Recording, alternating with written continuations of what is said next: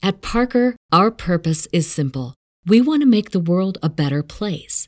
By working more efficiently, by using more sustainable practices, by developing better technologies, we keep moving forward.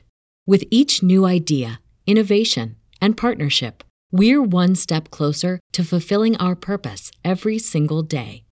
To find out more, visit parker.com/purpose.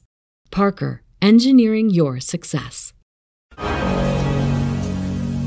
It's time for our journey to begin. You walk through our forests, yet you remain a mystery. What are you? Why do you hide? In the land we call wilderness, there lives a creature that has become one with legend. At the moment, it's about to have an unpleasant encounter with the self-styled masters of the wilderness, man.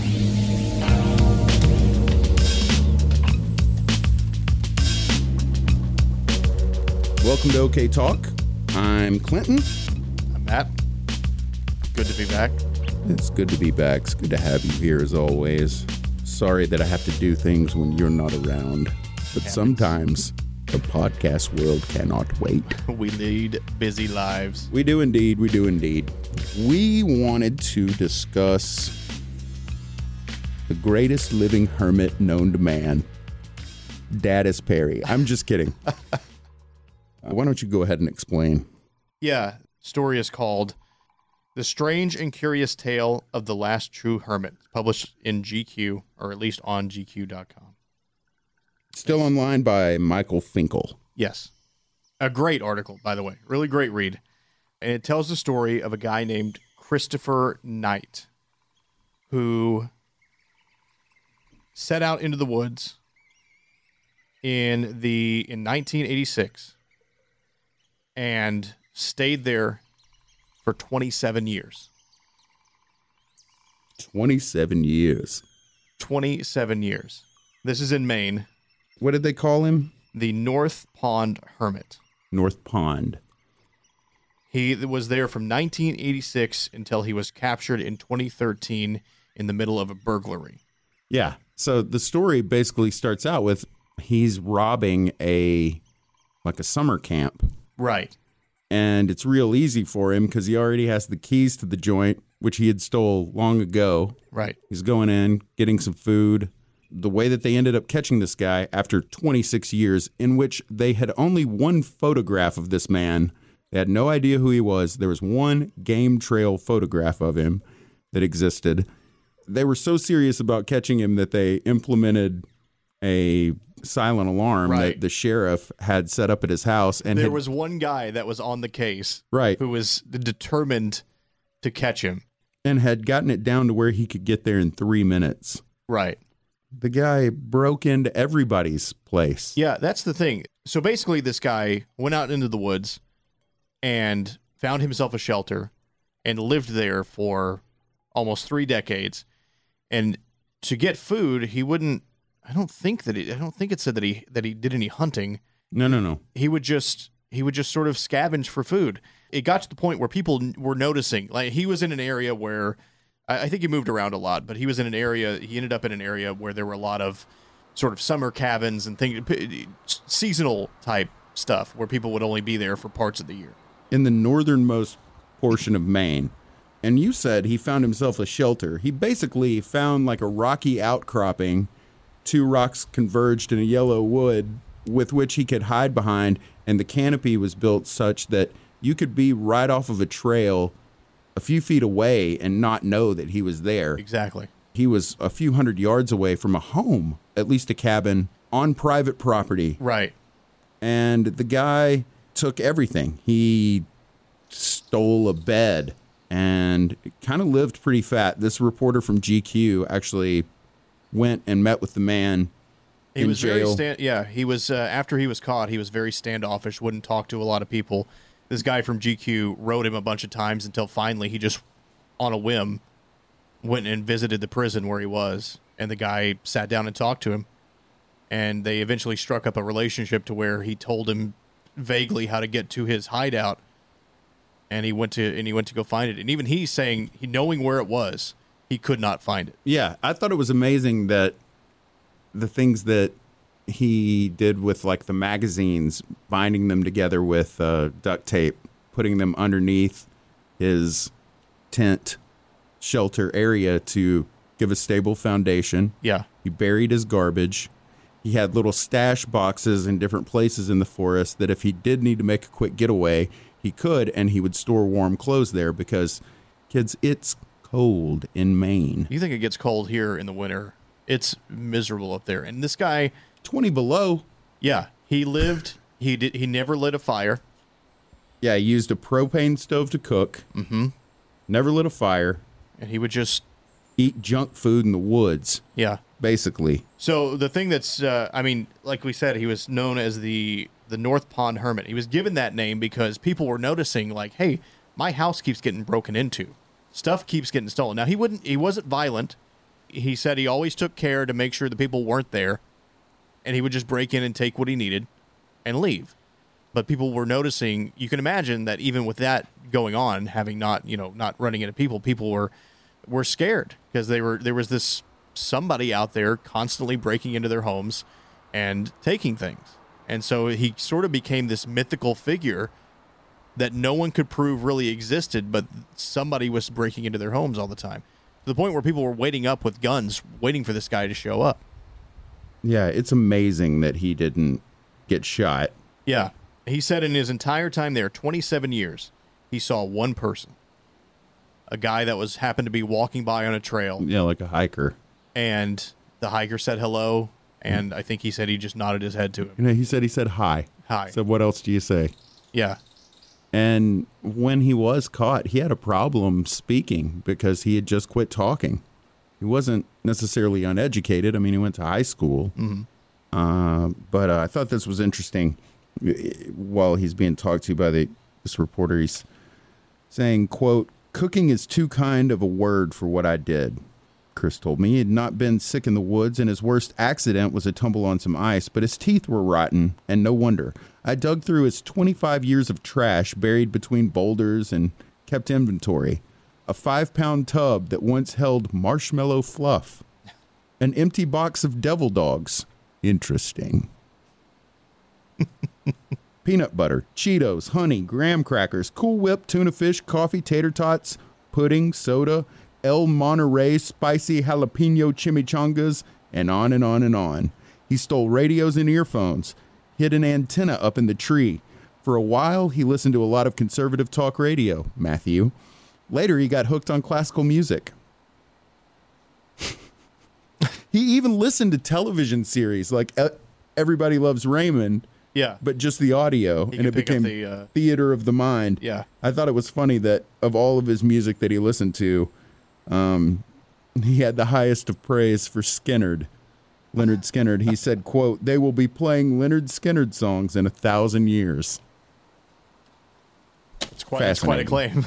It is quite a claim. Here are some stories from people who were living through this.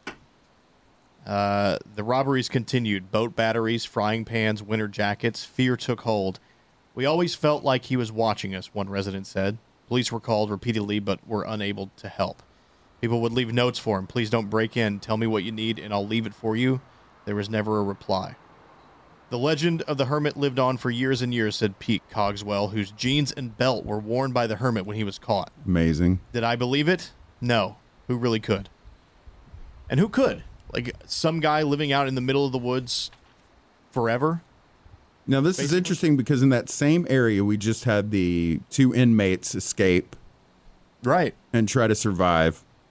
And they didn't make it very long. No, they didn't make it very long at all. This guy had no training to speak of. I think he might have said he had been camping a couple of times when he was younger. No, he said he had never been in a tent before. If he had been camping, it was outside, but he had no idea. Yeah. He just decided to wander off in the woods one day and live out there, and he made it. It's such a crazy story, and the story that I read this, and again, the strange and whatever. Just look up the wild and curious life of a hermit on GQ. You look up The Last True Hermit, you'll find it. Yeah, but I was reading this story, and the whole time I was thinking, how interesting, and we had spent so much time talking about Sasquatch, that this story, that I would find this story. And my wife actually found it and said, you ought to read this. And, credit given. And what's that? Credit given. Credit given. Ding. And to me, reading this story reminded me of us talking about how could something live out in the woods and no one ever see it. And here you have a guy with no training, no supplies, you know, like nothing really to live off of. He had to constantly be breaking into places. He didn't hunt or anything like that. He was just living off of other people's stuff. And yet still, for 27 years, he was not caught, and he was only seen once. Yeah, and the crazy thing is, I mean, he was breaking into these places. Like, they were looking for him. He was going back and back to the same locations to steal everything that he had in this world, from underwear to food. They knew who he was. He was a legend of the wood. Right. And he made it, like you said. He had it down. He had like the length of his beard that it should be so that it kept him warm, but that the ice didn't accumulate on it. And I think that not only does this show just what you can get away with, and I thought it was fascinating that it did say that everything that he had, he painted in some sort of camo, all the way down to the push pins that he would use or the whatever kind of pins that he would use to hang up his clothes. And that's the thing. He was super clean. Said the most important thing was to keep your feet clean and dry. Yeah. And would wash his clothes, obviously. Anyway, it's amazing that he got away with it. Especially when they said how you could just basically walk right by his hut and not know that he was there. His little outcropping. And as camouflage as he may be, don't know that he would look like a tree if he just stood still and held his arms out. Although I'd kind of think I'd like to see him try. But you told me you're fascinated by this because you wanted to go to the wood. For the longest time, I've had this feeling inside of me that I just wanted to get rid of everything, take what you need, and just go somewhere. Like Lenny Kravitz's penis. You want to just get away. Just get away. I want to get away. I don't even know how I would do it. Like, I don't know if I would try to hop on a train or like, I don't know what you would do. That seemed like a very hobo thing to do. A very hobo thing to do. That's how I kind of remember hobos, with a stick, with a bandana tied on the end, with a few necessities. Yeah. And I always, you know, I would always say, man, I wish... I there's something in me that just wants to just see what that's like, to just kind of not have to, not, you know, not go to work, not do anything, just sort of head out into the wilderness and see what you can do. And I mean, obviously family stopped me from doing that. Thankfully, I don't like seafood, so I wouldn't want to, because I think that'd be one of the big things. You'd have to catch fish to live, and I wouldn't really want to do that. You wouldn't be out there noodling. No. But is that something that's ever crossed your mind? Like just the thought of disappearing out into the wilderness or just somewhere else? Yeah. I think that I definitely was into being in the woods, and I spent a lot of time in the woods by myself and then with friends. But even, you know, through high school and even maybe after I graduated, I can't remember when I decided that this wasn't for me, but I was, you know, I'd be out in the woods on a lease in the middle of nowhere solo, and there's definitely some comfort to it. Yeah. Now, I like camping. Still do. I used to like when I was a little kid, I used to like pretending that, like, I was on a mission and I'm a lone ninja warrior in the woods and, you know, nobody can find me. Right. So, yeah, there may have been something to that. The thing that amazes me about this is I don't know, like, I'm a really social person. I like being around people, but I can just as easy be done with people. Yeah. But I don't know that I could go so long. I think that's what would drive me crazy. But, you know, like, I'm a big fan of the movie Castaway. You know, that was a lot of the appeal of that was how on an island, right, everybody expects you're dead. What are you going to do now?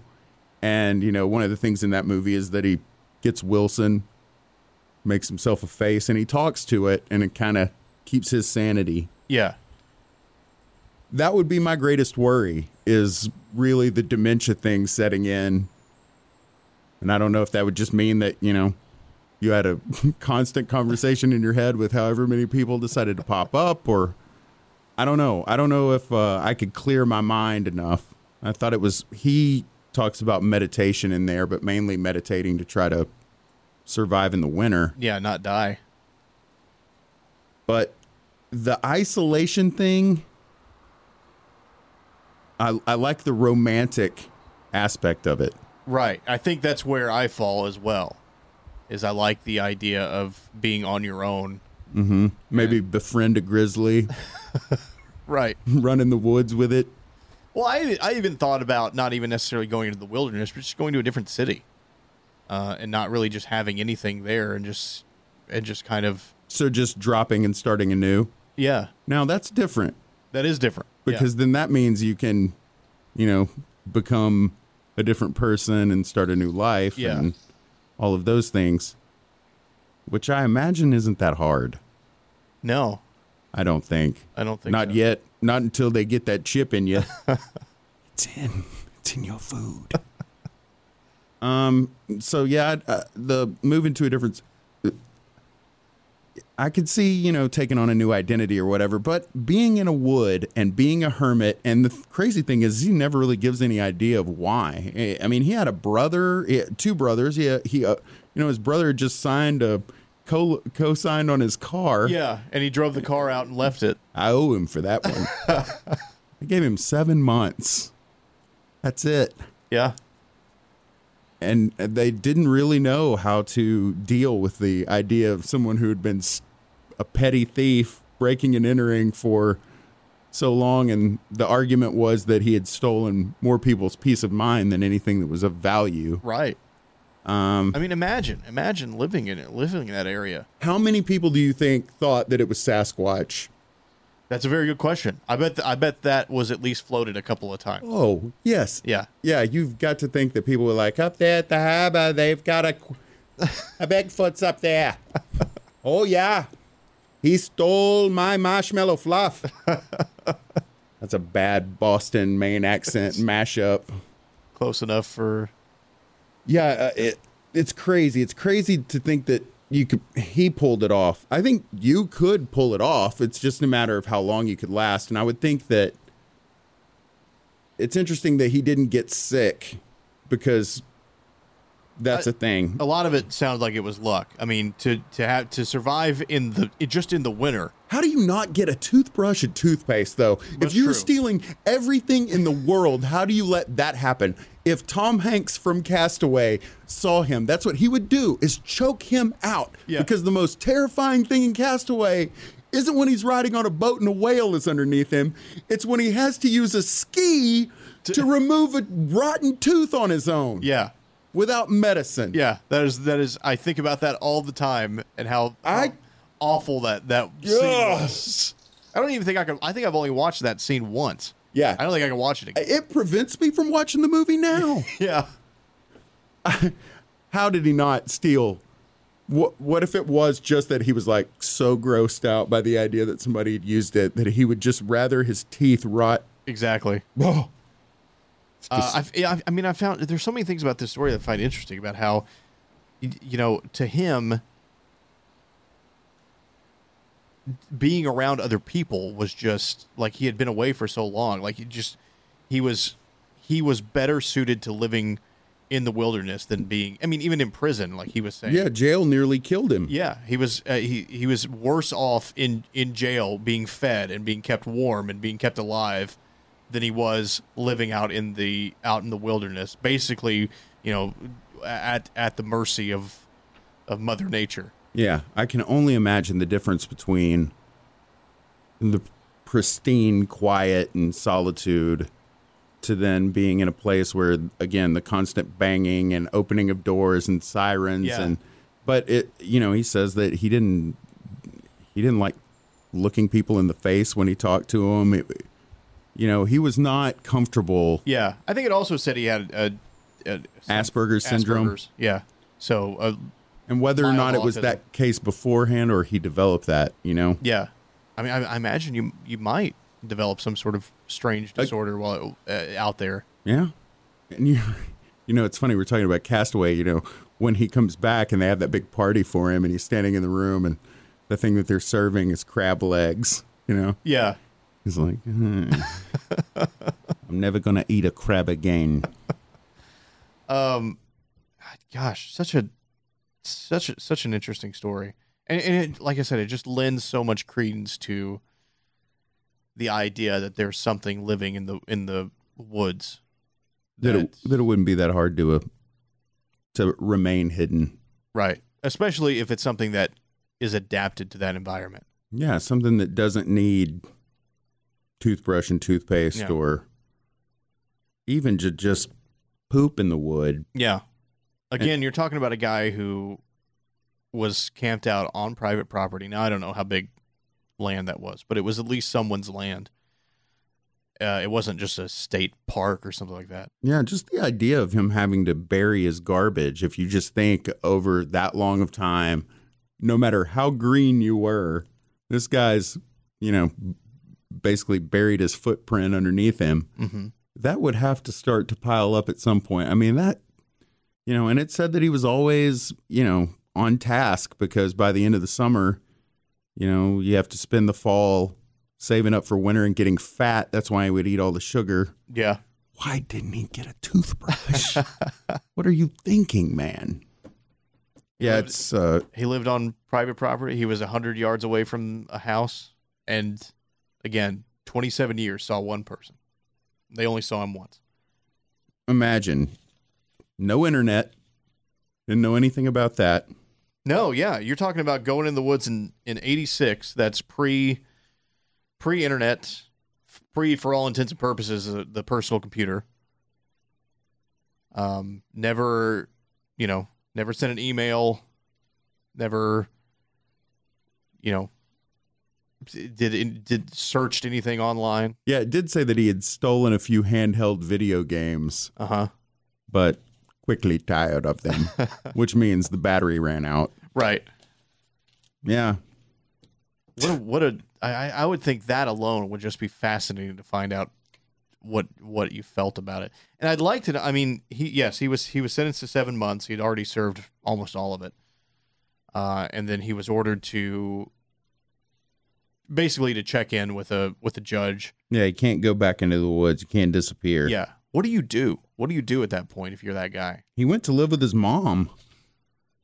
And, you know, it's the same thing with prison recidivism rates, you know. Mm-hmm. When someone's incarcerated, you become used to your incarceration, and you don't know what to do with yourself with the freedom. And you're talking about a guy who has no previous job experience, or if he did, it was 27 years ago. Yeah. The only thing that you're known for is being a mythical hermit of North Pond. What are you going to do for a job? Yeah. What kind of training do you have? What previous job experience do you have? And that's, you know, that's what the people in prison are facing, just being released. And I've just been in prison. Yeah. I think that we need to do an experiment, though. I think this week you need to disappear. It's 106 outside. It's a perfect week to do it. Just walk out. What a difference it would be to live in the woods in Texas than in Maine. I can only imagine it would be. I don't know that I'd make it out here. It is so hot outside, it's Matt. Hot. Mosquitoes would kill me. Yeah, you know, it's a big thing. Apparently, you know, that was a big problem for the inmates, was the They were pretty rough. Yeah.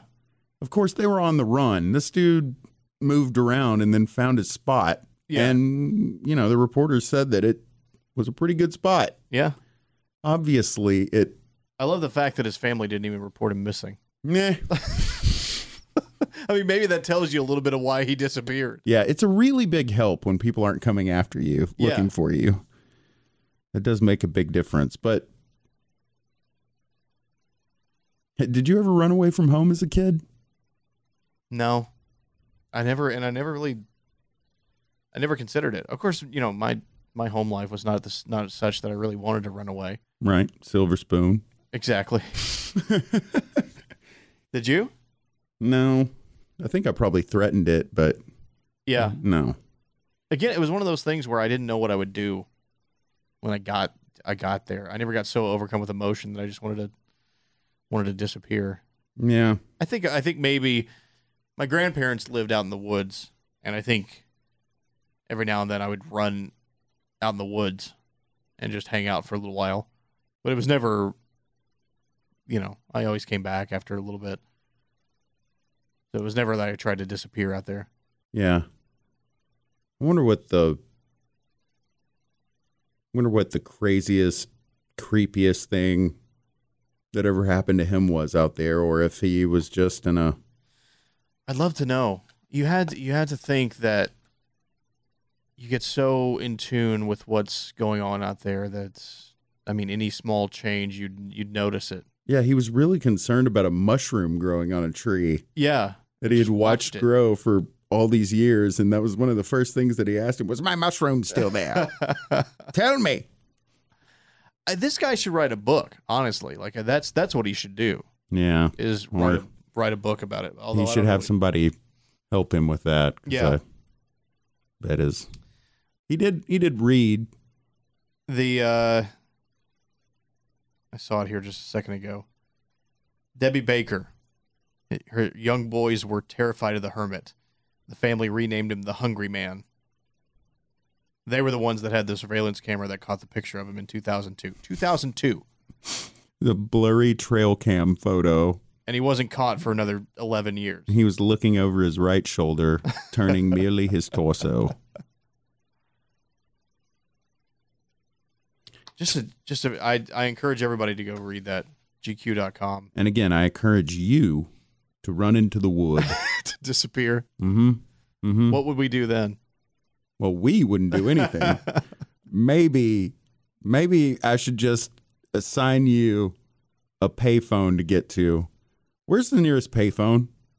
Do you remember when we were kids and the people that had cell phones were the drug dealers? Uh-huh. Now the people who use payphones are the drug dealers. Exactly. There's got to be something going on there. Where's the nearest payphone? Probably the airport. The airport. There's still payphones at the airport. Yeah, I guess so.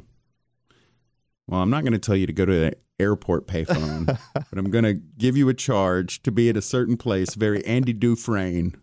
You will find me here at the following location. Have you ever thought about geocaching? I looked into doing that for a while. That and... like the urban exploring thing. I don't know if you've heard of that. No, what's that? It's sort of like you find out where there are abandoned buildings or abandoned sewer pipes, things of that nature. Okay. And you just go hang out. And, you know, so it's sort of like going out in the woods, but instead you're exploring. Tons of selfies. You get you a selfie stick and go to an empty sewer pipe. Exactly. Sounds like a good time. You just go and explore the building. Yeah. And see, and that kind of stuff fascinates me as well. Yeah. It's just run down areas of town where there's nothing going on. Yeah. You just think about what went on there, old buildings that are abandoned. Like Chernobyl. Oh. I remember the first time I saw like a photographic diary of someone who had rode through Chernobyl on a motorcycle and taken a bunch of pictures. The whole ghost town thing. Yeah. I watched the Vice documentary or a Vice special on it. Oh, yeah? Where they went and visited there. And did any, like, hybrid hogs attack them? No, I don't think they saw any. I don't think they saw any of that. If they may have seen some dogs, but They I believe it was in this one, or if not, they at least had some shots of it. There's an amusement park in the city, because the whole city was built up around Chernobyl to sort of house all the workers. Yeah. And there's an amusement park there. So it's just this weird, eerie thing of this mid-'80s amusement park with all the stuff still there. Yeah. But it's just completely abandoned. I saw another place that was, maybe there was a Winter Olympics somewhere in Eastern Europe, that then there was a war. And so now there's just like, you know, like this, like half of a slalom that's been taken over by a jungle, or seeing... You know, Six Flags in New Orleans was like that for the longest time, really, if not still. That shut down after Katrina, never reopened. Something creepy about an empty amusement park. There's something very creepy about that. Yeah, and I don't know what it is, but just seeing all those rides sitting there still. Especially if you drank the water on the... It's a Small World ride, like Lisa did in The Simpsons. And she starts tripping out. She's in that boat. I am the lizard queen. Yeah, I like the idea of the abandoned thing. I don't know if the geocaching thing that appeals to me is the idea of. See, I read a lot of things where, like, families, it's cool for families to do because it gives you an activity. Of course, right now, if you went outside, whatever has been geocached would be melted because it's 106. But I like that aspect of it. I've heard that a lot of it's just crap. You know, I mean, it's not like you're not finding anything cool. You're just. But if it takes you to locations that are really cool, you know, or like, hey, this is a cool spot to have a picture, or again, selfie stick. I always had the fear that it was a setup. That they'd send you to a location that there's somebody waiting there to get you. And you'd be bending over underneath a bench looking for said cache. And you'd get knocked on the head with a club. Mm-hmm. And they'd kick you in the stomach a couple of times and rifle through your pockets, steal your Mentos. Did you see the girl who put the Mentos bikini on and got in a bathtub full of Coca-Cola? I heard about it. Wow. I can only imagine that ended poorly. Geocache that, baby. Yeah. I mean, the whole concept of going to places that are abandoned, that's a lot like, that's kind of part of the fun of ghost hunting. I think that's the biggest part of it is going somewhere that you're not supposed to be. In the town where I grew up, there's a legend of the glowing tombstone, which is there's a cemetery out in the middle of nowhere, and you go there and there's a tombstone that glows. And I've seen it. A lot of people have seen it. I think people have said it. The last time I was out there was 4th of July. And like this 4th of July? Yes. Well. And we did not see it that night. Now, I don't know if they have changed out the tombstone or whatever. I don't know what happened. But. You never heard any theories about why it glows? To be honest, I think the theory was, or what it was just the type of stone that they use. But, really? I was wondering if it was like a car light, you know, from a long way away. No, because it would do it. It would do it. It's like I said, it's out in the middle of nowhere, so there weren't a lot of cars passing by. Right. But. There was at one time, and I guess it was probably still there. There was a really tall street light. It was basically on top of a telephone pole. That was not nearby, but close enough. You know, I'd say a couple hundred yards away. That might be casting a light down there, or the full moon, or something like that. It would glow, but it was very noticeable. But of course, you know, ghost stories and like that. Cropped up around it. But part of the fun was the police would always patrol over there because kids were going there all night, you know, and getting out in the middle of the cemetery in the middle of the night. Ne'er-do-wells. Exactly. And I don't know, holding seances or whatever, but they didn't want you running around in the cemetery at night for obvious reasons. You know, you run into a gravestone and hurt yourself or something like that. Right. So we would, when we wanted to visit it, we would go, a friend lived nearby, and we would go to his house, get dressed all in black. Because that's smart. Yeah. And head out in the middle of the night and paint your faces white. Exactly. Dead president style. And head out in the middle of the night and cut through fields and get there. And so most of the fun, like, oh, what do? You get there and you see a glowing stone. Or you go to, there's a bridge a little bit farther down the road that had another legend attached to it. And you go down the bridge and you stand there for a while and nothing happens. But most of the fun was getting out there and diving into the ditch whenever a car drove by. Or, yeah. Just this idea that you're somewhere that you're not supposed to be. And again, the hiding from the masses kind of comes into the excitement there. Right. You know, now you're not necessarily alone, but the whole spy kind of dun, dun, dun, dun, right. Dun, dun, they can't see me comes into play. Yeah. I mean, I have to imagine living out in East Texas, you had your fair share of stories like that out there. Yeah. And yeah. Local haunts that you would sneak around to. Yeah. So in the last episode, when I was talking about my friends that we watched the VHS tape with, The Secrets and Mysteries of the Unknown, that same little crew, my buddy, we were in the same grade or whatever, but he was like that weird thing where he's like a whole year older than you, but it's not because he's been held back. It's like, yeah, just had a weird birthday or something. Yeah. And anyway, he was the first one of us to get his driver's license. And he was given a 1982 blue Datsun pickup truck. Nice. And the three of us, Brandon would, of course, always be driving.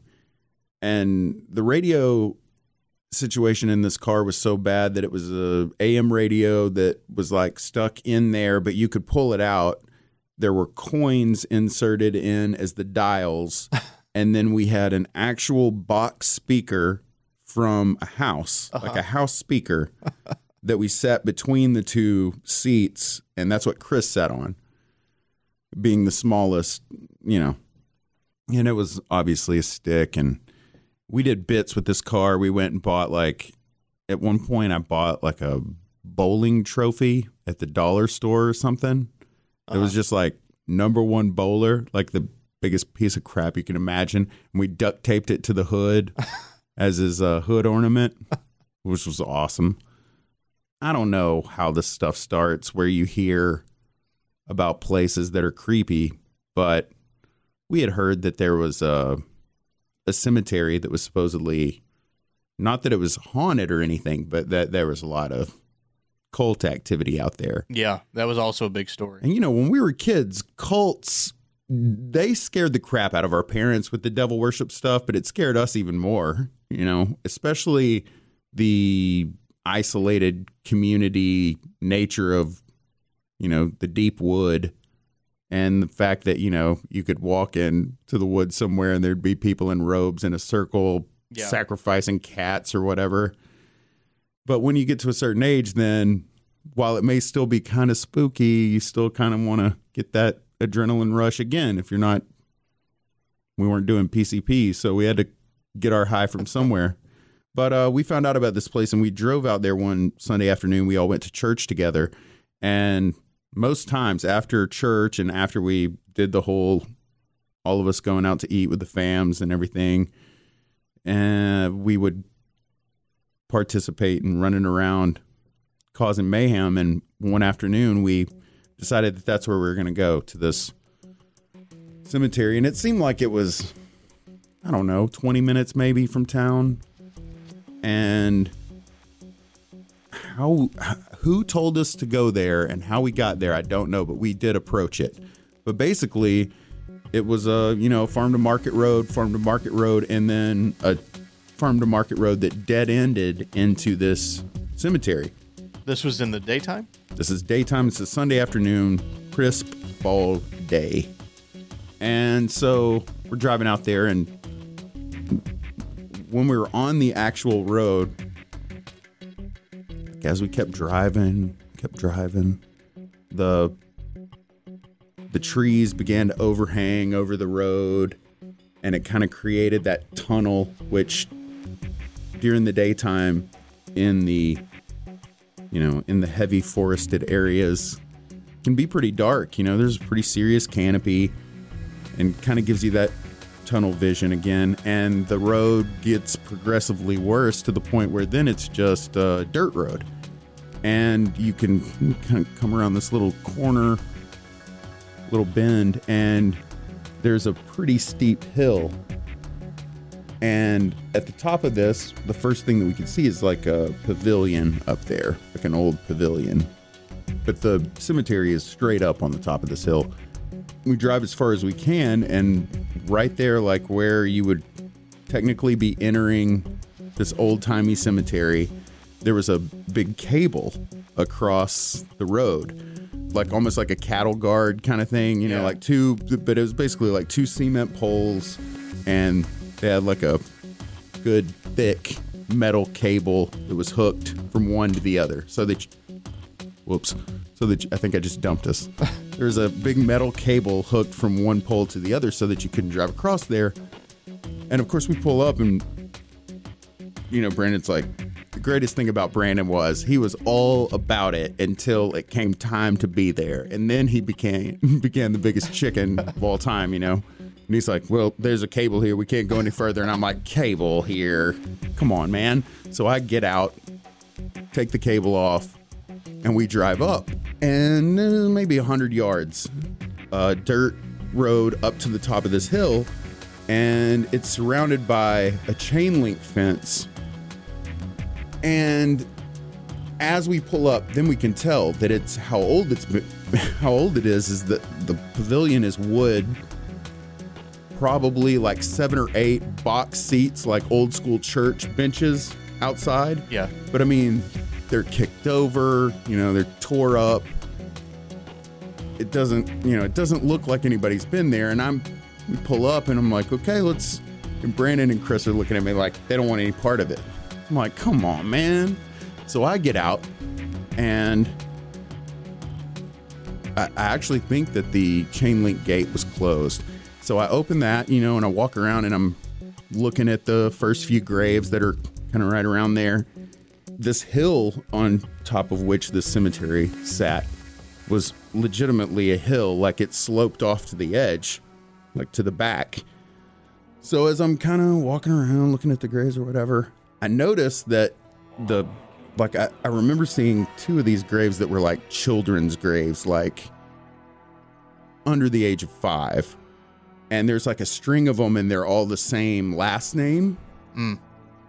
And again, I'm not talking about like Civil War era stone, but you know, I don't know, maybe 30s, 40s, around in that time frame.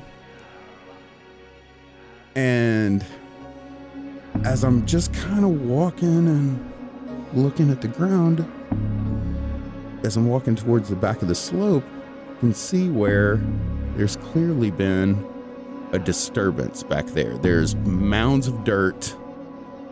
There's little like stick crosses, like branches from a tree that have been broken off. Like Blair Witch type stuff? Yeah. And as I'm seeing this, I get this really, like, obviously it's creepy, but I get this really weird feeling. And I raise my head, and probably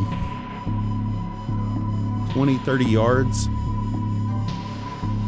kind of down the slope on the other side of it. I really, honestly, I think that the forest had come in on the fence back there. So there, I don't remember seeing the chain link fence that would be the back of the cemetery, just woods, you know? Yeah. The first thing that I saw was silver, and that's why it stood out to me. There is a branch that's being held back, and there's a lady looking at me, and she's like white hair all around her face, real thin looking in her face. And I can really just see her white hair. She had like one of those like shimmery spacesuit type looking shirts on. It's probably a blouse or whatever, but I can only see head to mid chest. And I looked her right in the eye. I turned around and I just started running to the truck, and I'm like, go, go, go. And Brandon and Chris are looking at me like, what's going on? What's going on? And I'm chugging. I jump in the truck. And of course, Brandon's trying to get the little piece. We call that truck Little D. Little D. I'm go. And they're like, what? And I'm just like, go, just go. So he gets it going, and we, cloud of dust down the hill, and he crosses the barrier and stops the freaking truck. And he's like, get out and put the cable back, put the cable back. I'm like, put the cable back? He's like, put the cable back, man, put the cable back. So I get out in a rush, and I run over to that pole, bend down, pick up the cable, and as I'm going to hook it, I actually put the cable on the hook.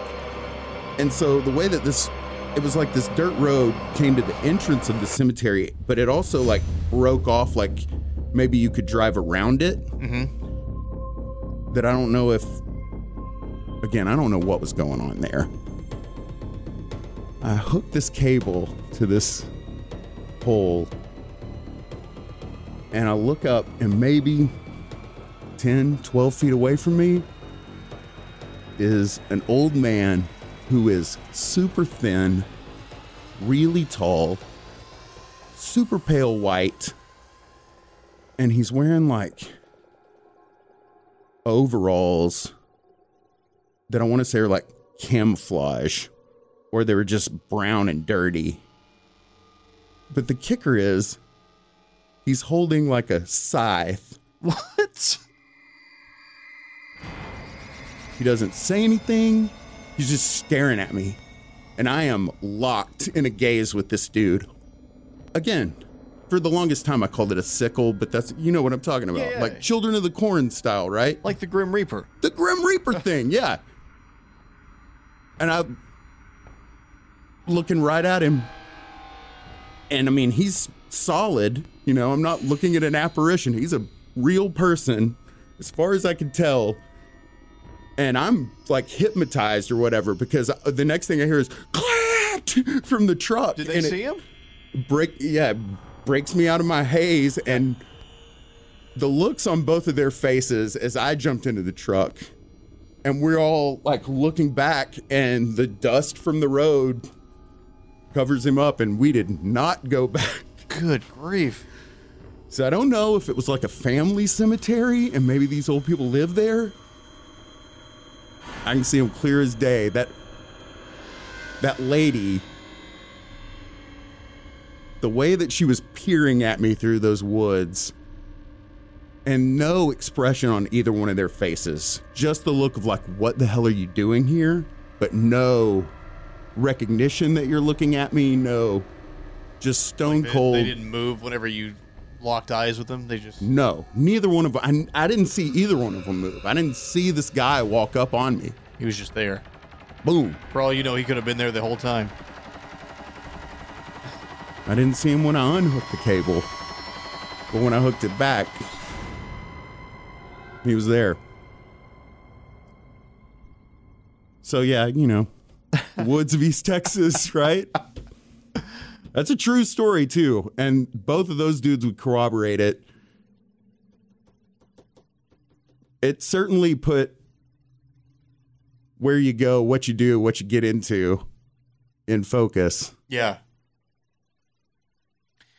Again, that's for all likelihood, you weren't seeing ghosts that day, but that's almost even more terrifying. Yeah. Yeah, it's spooky. I didn't realize then that I was a giant pole with a magnet on the top of it. But again, we put ourselves in that situation. That's one of those places where you hear, oh, let's go out to the spooky thing. Yeah. And then we get there. For all I know, I'm glad that we escaped. I mean, I'm sure he was just clearing brush. Sure, he was just clearing brush, but the dude had a scythe in his hand.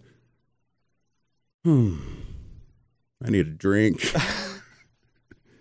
That's the first time I've talked about that in quite a while. And we did not plan on that, folks. That's experimental radio at its finest. There was a little cemetery like that. Now, I never had any experience like that out there. But down the street from my grandmother's house, there was an old, very old cemetery. They had graves from the late 1800s there. Graves that would say, so-and-so child killed in an Indian attack. Things like that. Mm-hmm. And there's a little, it's called Goshen Cemetery, and there's a little, there's the cemetery part, and then there's a one-room church that's still sitting there. And it's just one of those places where even if you don't see anything, we went there in the middle of the night a few times. We went there in the middle of the day several times. And just opening that creaky door into the church, and the pews are all there. And I think it might. There are definitely people still being buried out there. It's still an active cemetery for the most part. I don't know if they do anything at the church or not, but when we first started going there, I don't think there was a whole lot of activity going on as far as new burials. But those places like that, like in Veal Station where the glowing tombstone is, those places are just, they're so inherently spooky that any little thing that happens out there is amped up by a million. I couldn't even imagine seeing somebody that I didn't expect to see. Now, this is really crazy because this got me thinking, this whole in the woods places where you're not supposed to go. Yeah. Just outside of Tyler, there's a place called, there's a little town called Bullard. And one of the legends of the area, I wonder if your wife would have ever heard of this, is the Killough Monument. Spelled Killough. And it's a pretty nice size, pyramid in the middle of the woods. You see that? Yeah. Okay. Yeah, the best way to explain it is if the Washington Monument tapered off to it. It's very tall. Yeah. Or it's a very stretched out pyramid. So here's what happened there, and tell me that this is one of the places I knew about this a long time ago, and it took us forever to go out there because we were so scared. This is the Killough Massacre is believed to have been both the largest and the last Native American attack on white settlers in East Texas. The massacre took place on October 5th, 1838, near Larissa, north of Jacksonville, in the northwestern part of Cherokee County. There were 18 victims, who included Isaac Killough Sr. and his extended family, the families of 4 sons and 2 daughters. They had immigrated to the Republic of Texas from Talladega County in Alabama in 1837, settling on December 24th of that year.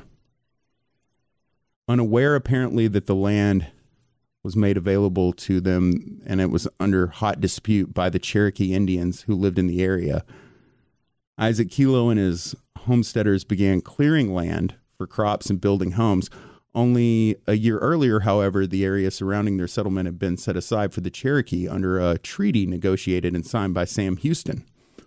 When the Republic of Texas Senate refused to ratify the treaty, and then in December of 1838 formally nullified it, the Cherokee, who already thought that they had conceded enough, became extremely agitated. The immediate and increasing influx of Anglo settlers into the land thought to have been theirs did nothing to quell the Cherokee resentment.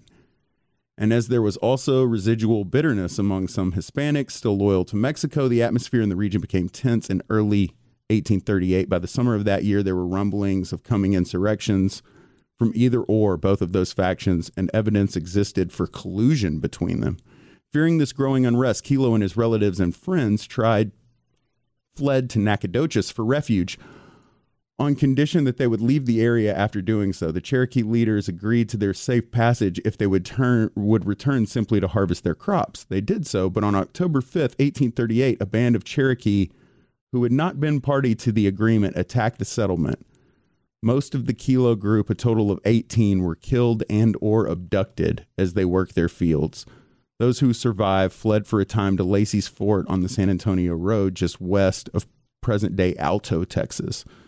According to Dallas newspaperman Charles Kilpatrick, several of the men walked into an ambush, and the Native Americans then, quote, shot down Isaac Jr., Allen, Samuel, and George Wood, then swept uphill into the little settlement. Isaac Sr. fell in his front yard, and, man, I've never seen this name, Barakius Williams was killed in front of the screaming women. 8 settlers, including 7 women and children, were seized by warriors and carried into the forest. They were never seen or heard of again. Nathaniel Killough and his wife, an 11-month-old baby girl, Eliza Jane, escaped into a canebrake, and Mrs. Samuel Killough, Mrs. Isaac Killough Sr., Mrs. Isaac Killough Jr., and the baby William also managed to elude the Redskins. Again, quoting a Dallas newspaperman at the time.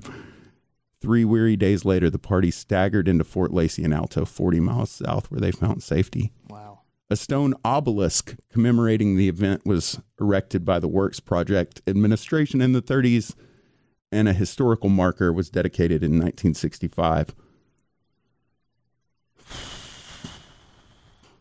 Yeah. So you guys went out there? Yeah. And I mean, talk about a place where if there was a place in East Texas that was supposed to be either haunted and or where, again, devil worshipers. I was way more scared of devil worshipers as a kid because they will skin you and hang you from a fence, apparently. You know, that's the way that they told us. But yeah, stuff like that. You know, we would I even want to say that my uncle who lives in the wood, you know, and you know, may have acquired some land at some point. When they were clearing it off, they found, you know, an old cemetery, and it was either, you know, African or Native Indian, because, you know, a lot of them were just blank. Yeah. You know, or with one name, but nothing else. It was creepy. That town of Bullard, though, there is a family that we still know to this day very well. They bought this. If you look at an old picture of Bullard, there's one house, and they bought this house. And they went to church with them, and they would put on hay rides, you know, for the youth group. It was great, you know. But that house, they had 5 boys. And inside of it, first of all, there was a huge H in tile on the ceiling. So our bit was, you know, oh, your house is haunted. You got the oldest, you know. It was an old, creepy-looking mansion, right? Yeah. They had been living there a year. And the father was putting some books up and, no kidding, stumbled across a movable wall behind his bookshelf. It went straight down, and turns out that house was part of the Underground Railroad. Oh, that's pretty interesting. It is, but there's a lot of that stuff. Yeah, and you know, East Texas again. When you have the wood, it separates you. You're not that far away, but again, to go from as the crow flies is hard, impossible, even you know. Yeah. And unless there's a road getting you there, that's how you're going to get there. So there's a lot of hidden history. I thought you were going to say the bookshelf moved away and Edward Mulhair was back there. It's time for our journey to begin. I mean, that looked a lot like that. Looked a lot like that place. That's crazy. I can't believe you're going to have to go to the Killough Massacre burial site. Yeah. And there was something posted 5 hours ago. That's why I wowed whenever I Googled it. About Killough? MyEastTexas.com.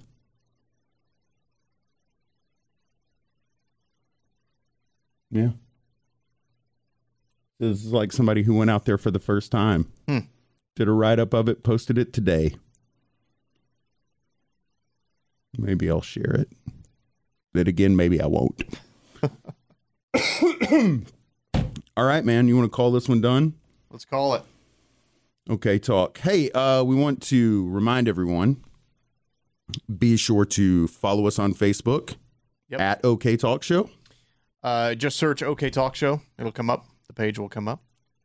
And we're on Twitter at OK Talk Show. Mm-hmm. We are available all over the interwebs for your podcasting needs. iTunes, Stitcher. Be sure to subscribe. Be sure to subscribe. Be sure to rate us. Yeah. Highly. Comment. It helps people find the show. Really does. Really appreciate all the positive feedback. I'm really happy. Yeah, this is, I mean, to pull the curtain back a little bit, this is the first time we've been in studio since we really got this thing rolling out there. Yeah. And it's been going well. Yeah, I'm really happy with the response. I am too. If you like things that sound good, even if the content is terrible, our podcast is pretty good for that. We have a little bit at our disposal. But yeah, we should have a fun fall. I'm excited. I'm going back to Galvez here in a couple of weeks. Mm. The Hotel Galvez. Oh, yeah. Bring a recorder with you. I will. You've heard what I got before. Yeah. Maybe we'll have some stuff to play. Yeah. That week, maybe we'll do a lead-up episode, and then, you know, if you and the lady want to drive down there. It's true. It's after season, so it's really choice. Yeah, we'll talk about that later. I don't want to get into that because I'll go down that rabbit hole. I'll go down that obelisk. It's crazy. This picture of this Killough Monument, though, like this lady, it looks like she laid down on the ground and took the picture. It looks like a Mayan. Oh, wow. Yeah, that's real crazy looking. It is. I mean, it didn't look that tall. What is it, like 6 feet tall, or is it? I'm going to tell you one other thing about East Texas. One time I was out in the woods in my car making out with my girlfriend in the daytime. As you do. As you would be wont to do. In the daytime. And I was obviously involved in something else. This is just heavy petting. Come on. I saw like shadow in the car. Uh-huh. And I sat up and there were like 4 or 5 people that were walking by the car. We were just in the middle of an open field, I guess. What? Yeah. Yeah, it was creepy. Because there's no telling how long they were there. Were they... They were normal looking. They weren't wearing robes or anything. But then again, I mean, they walked like right by the car. They look inside? They had to have. I mean, did you make eye contact with them? I think I sat up, kind of. It's like, what the? That's a moment where your heart jumps out of your chest. Yeah. I mean, that's a not expecting anybody to be here. Yeah. And it didn't please the lady. I know that. She was very upset. Yeah, man, there's some weird shit in East Texas. We're going to have to delve into this further. I'm like unlocking memories. Yeah. Yeah. So anyway, really appreciate everyone listening. Share with your friends. You can send your negative comments to gotohell@gmail.com. You can also email us, right? At OK Talk Show? Yeah, OK Talk Podcast at gmail.com. OK Talk Podcast at gmail.com if you have... We don't have a unified brand quite yet, but you can find us there. Or send us a Facebook message, post on the website, send us a message on Twitter. Yeah, we can start doing that where we put a post up, right, that says, hey, we want to talk about this? Yeah, yeah, well, we can start... If you got any stories you want to add... Can you make a poll? Like, can people vote? Sorry, I just hit the microphone with this. Yeah, I think so. Yeah. I'm still learning how to do the do all that stuff. But do you know how to post videos to Facebook? I knocked my headphones off of that one. All right. Until next time, ladies and gentlemen, this has been... Wait, no, because I'm getting in trouble for not introducing ourselves. Thank you for listening to OK Talk. I'm Clinton. I'm Matt. And we'll see you next time.